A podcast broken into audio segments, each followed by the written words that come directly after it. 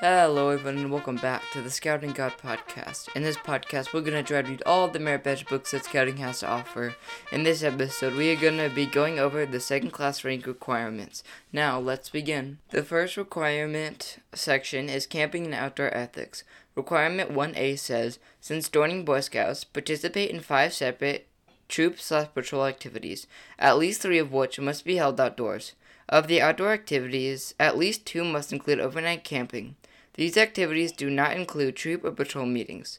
On campouts, spend the night in a tent that you have pitched or other structure that you helped erect, such as a lean-to, snow cave, or teepee. Patrol and troop campouts. Most of your campouts will be with your patrol or with your whole troop, as well as at least two adult leaders.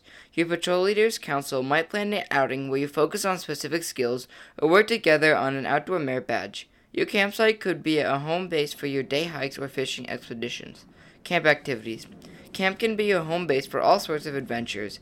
A campout can get you close to an area where you can enjoy an exciting activity, swimming, for example, or kayaking and photography, or environmental studies. As you plan a trip, think about the opportunities for adventure with easy reach of your campsite. Other possibilities include take a day hike or a lake on top of a mountain or a scenic vista or another point of interest. On winter trips, try cross country skiing or snowboarding. Snowshoeing. On winter trips, try cross country skiing or snowshoeing. Build an igloo or snow cave. Look in the snow for the footprints of wildlife and follow them to discover the habits of different animals. Take a day hike to a lake, the top of a mountain, or a scenic vista, or another point of interest. On winter trips, try cross country skiing or snowboarding. Build an igloo on a snow cave. Look in the snow for the footprints of wildlife and follow them to discover the habits of different animals.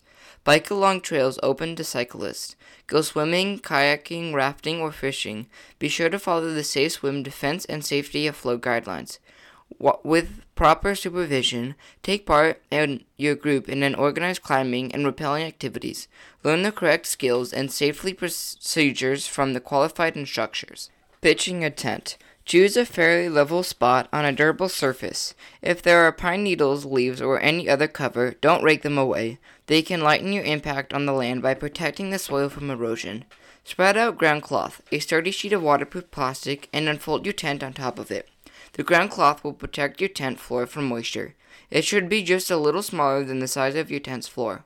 If the, your ground cloth is larger, tuck the edges under so that the cloth won't catch rainwater and divert it beneath your tent.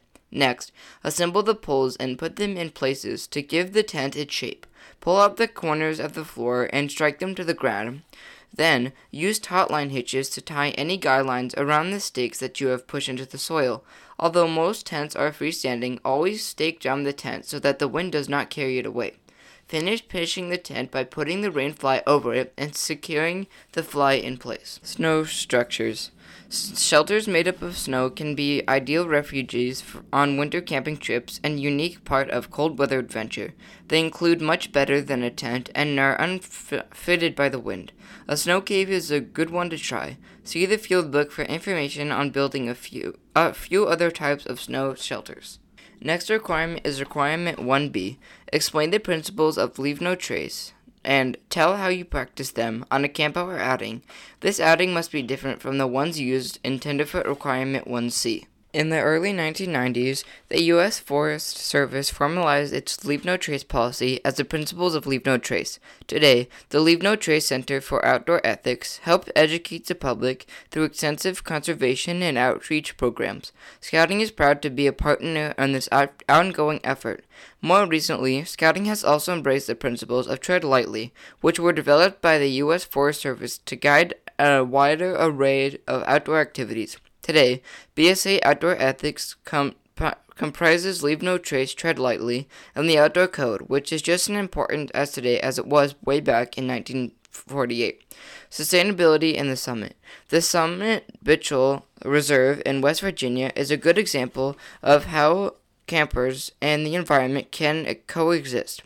The 10,600 acre camp was built on reclaimed land and 10% of the land has been set aside as a nature preserve to trap carbon and protect the headwaters of the nearby New River.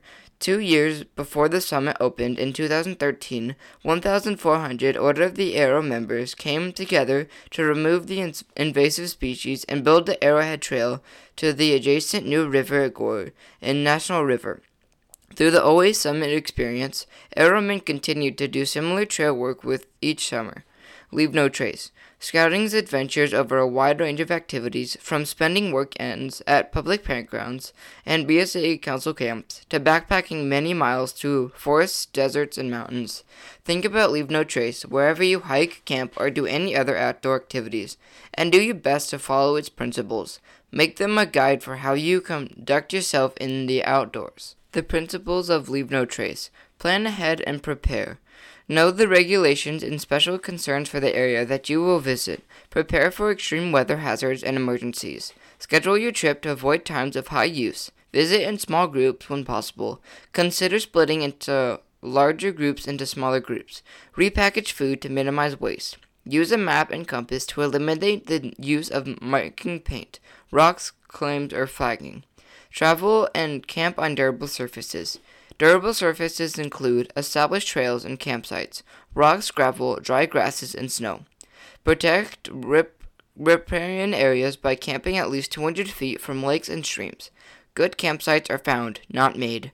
Altering a site is not necessary. In popular areas, consider use on existing trails and campsites. Walk single file in the middle of the trail, even when wet or muddy. Keep campsites small. Focus on activities in areas where vegetation is absent. In pristine areas, disperse to use to prevent the creation of camping and trails. Avoid places where impacts are just beginning. Dispose of waste properly. Pack it in, pack it out. Inspect your campsite and rest areas for trash or spoiled foods. Pack out all trash, leftover food, and litter. Deposit solid human waste in cat holes dug 6 to 8 inches deep, at least 200 feet from water, camps, and trails. Cover and disguise the cat holes when finished. Pack out toilet paper and hygiene products. To wash yourself or your dishes, carry out water 200 feet away from streams or lakes, and use small amounts of biodegradable soap. Scatter stained dishwater. Leave what you find. Prepare the past. Examine but do not touch cultural or historic structures and artifacts. Leave rocks, plants, and other natural objects as you find them. Avoid introducing or transporting non native species. Do not build structures or furniture or dig trenches. Minimize campfire impacts. Campfires can cause lasting impacts to the backcountry. Use a lightweight stove for cooking and enjoy a candle lan- lantern for light. Where fires are permitted, use established fire rings, fire pans, or mounted fires. Keep fires small. Use only sticks from the ground that can be broken by hand. Burn all wood and coals to ash. Put out campfires completely, then scatter coal ashes. Respect wildlife. Observe wildlife from a distance. Do not follow or approach them. Never feed animals. Feeding wildlife damages their health, alters natural behaviors, and exposes them to predators and other dangers. Protect wildlife and your food by storing rations and trash securely. Control pets at all times. Never leave them at, leave them at home. Avoid wildlife during sensitive times, mating, nesting, and raising young or winter. Be considerate of other visitors. Respect other visitors and protect the quality of their experience. Be considerate. Yield to others users on the trail.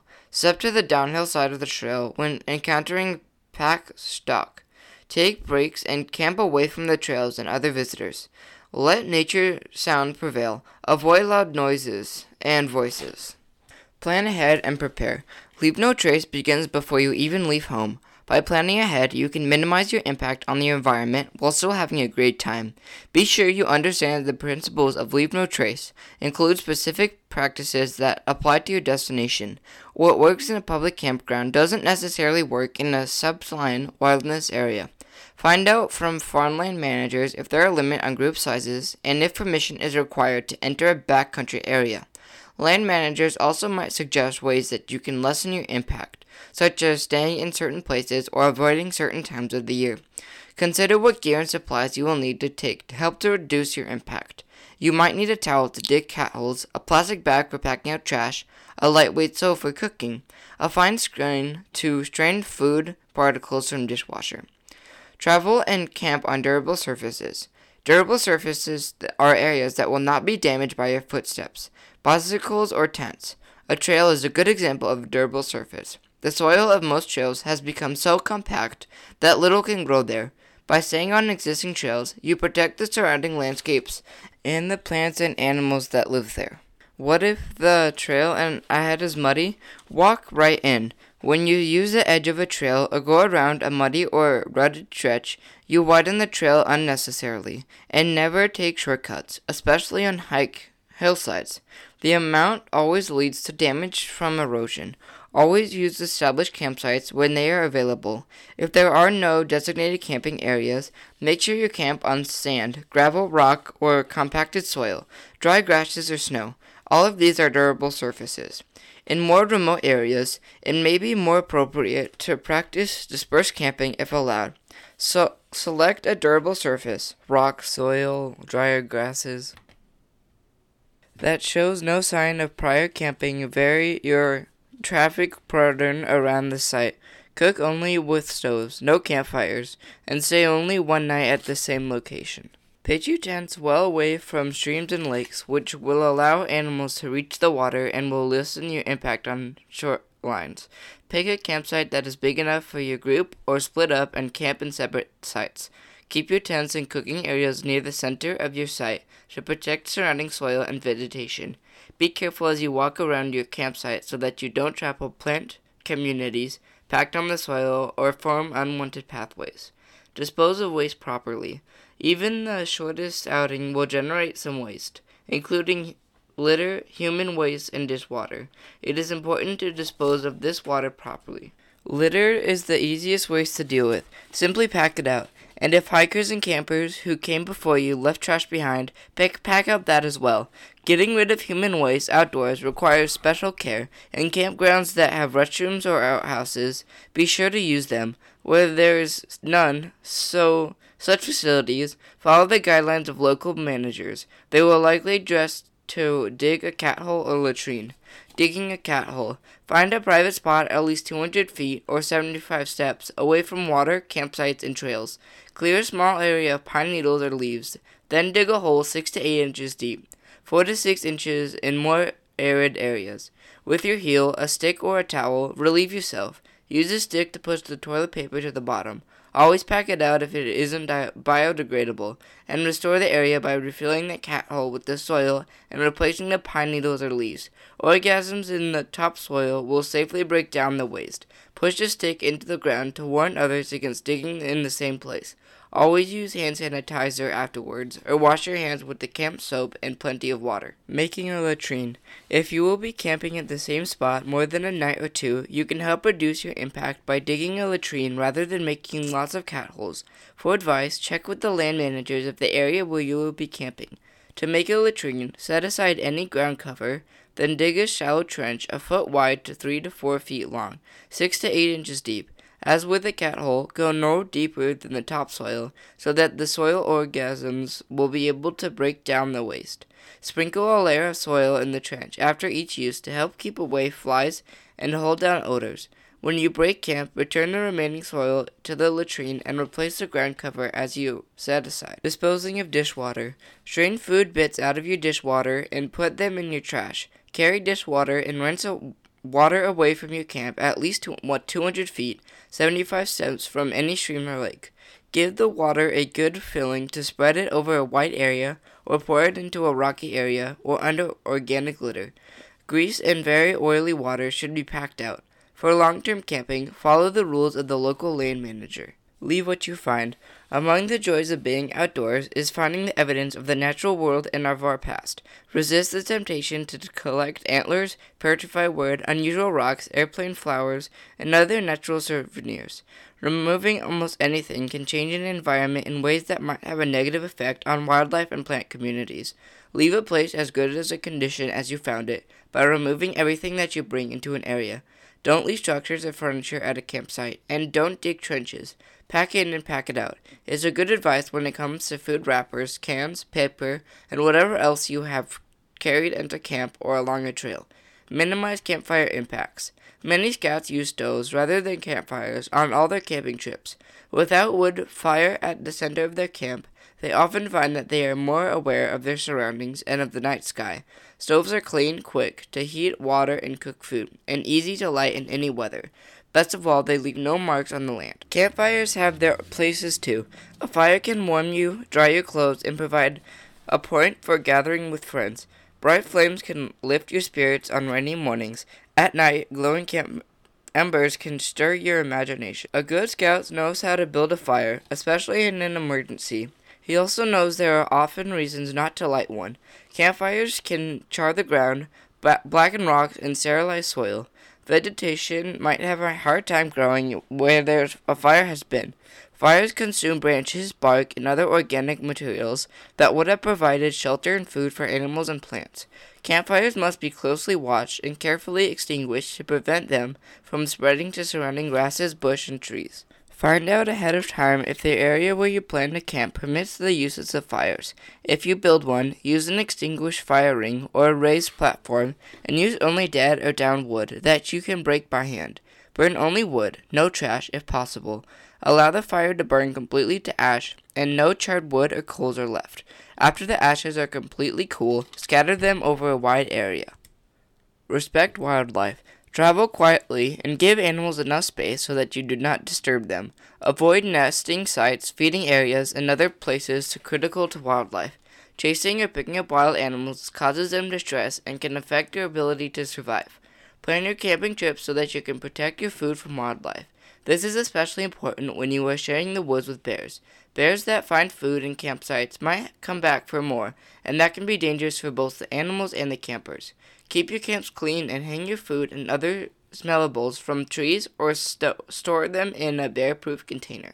Be considerate of other visitors. Scouts are not on- the only people who enjoy the outdoor adventures. Be considerate of everyone you meet along the way. If you can, select campsites away from those of other campers. Trees, bushes, and the shape of the terrain can screen your camp from trails and neighboring campsites. Tents with mud, mudded colors that blend into the background reduce the visual impact of your camp. Leave portable music players at home and hold down the noise to your troop patrol. Keeping noises to a minimum will make it easier to appreciate the outdoors, and you will be less likely to disturb wildlife and other backcountry users. Tread lightly. The five tread lightly principles provide guidelines on safe and responsible shooting, boating, and motorized vehicle use in the outdoors. The Tread Lightly and Tread Lightly is an acronym for the first words in the five principles. Tread responsibly. Stay in the designated roads, trails, and recreation areas, and avoid wet, muddy trails when possible. Go over obstacles, not around them, and cross streams at designed fords. When boating, launching watercraft in designed areas, and stay on designated waterways. If you are on a float trip, Take your lunch break on a sandbar, the river, instead of pulling your boats up to a shore with heavy vegetation. Respect the rights of others. Don't disturb other users' recreational activities with excess noise. When you go through a gate, leave it as you found it, whether open or closed. On trails, yield the right of way to people who are passing you on the upgoing hill. If you encounter people on horseback, move to the downhill side of the trail and wait for them to pass. Educate yourself. Plan ahead by studying maps of the areas that you plan to visit and any regulations that apply. Be sure that you have significant skills and know how to operate all equipment safely. Carry adequate supplies of food and water. Avoid sensitive areas. Stay on desired routes. Avoid areas like meadows, lake shores, wetland streams, and historical and archaeological sites that are easily damaged. Don't go so close to wild animals that you spook them, and avoid nesting and breeding areas. Do your part. Set a good example by leaving the area better than you found it, disposing of waste properly, minimizing your use of fire, repairing damaged areas, and not transporting invasive species or pets. Practice catch and release fishing using artificial lures and barbless single hooks. Beyond the basics, environmental responsibility doesn't end when you get home from camp. As scouts and citizens, we should strive to live sustainably, which means using recreations in such a way that the needs of current and future generations can be met.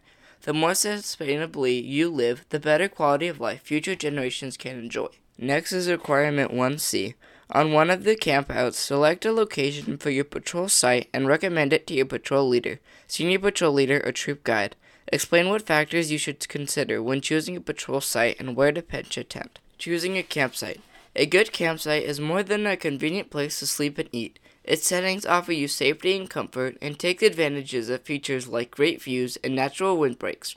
Keep the following information in mind as you decide where to spend the night. Environmental impact. The principles of outdoor ethics will help you guide you as you select a campsite. Use established campsites whenever you can, or camp on durable surfaces, that is, surfaces that will not be harmed by tents and footsteps.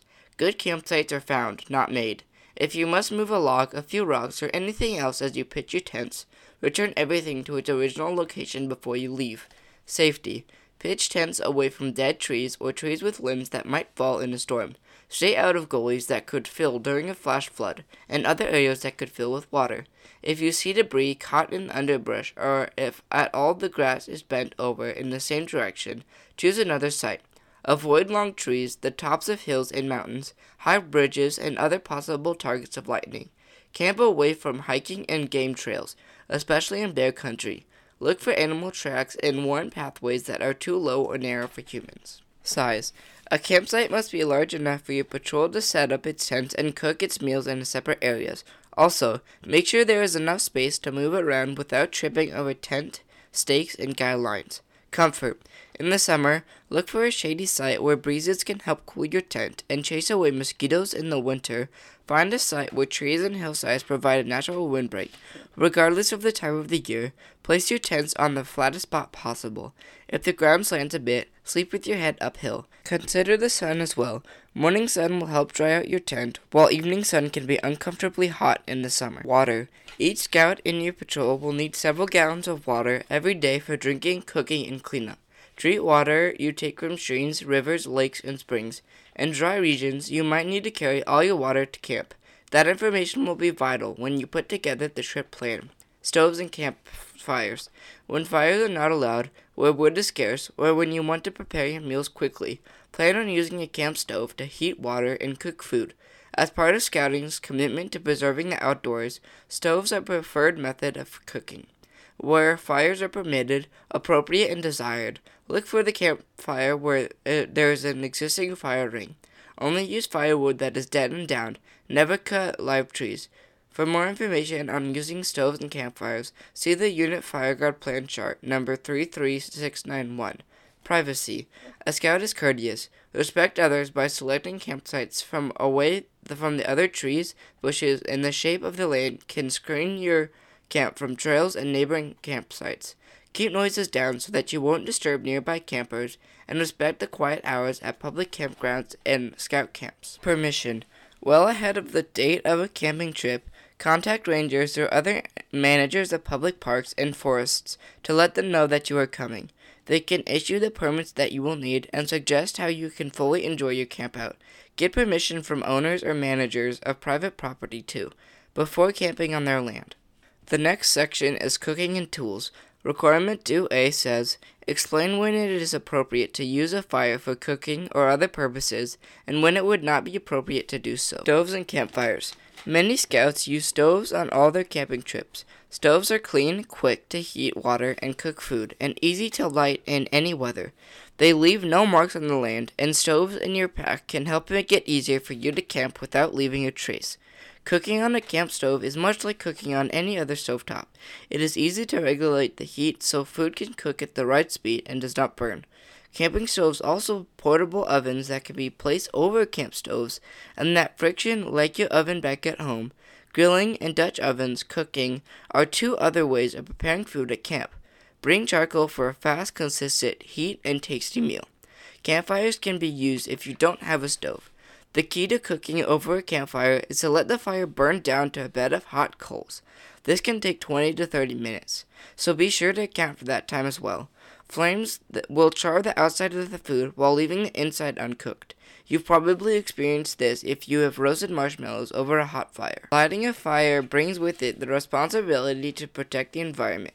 The principles of outdoor ethics will guide you in deciding whether a fire is appropriate and then building it in a way that minimizes its impact.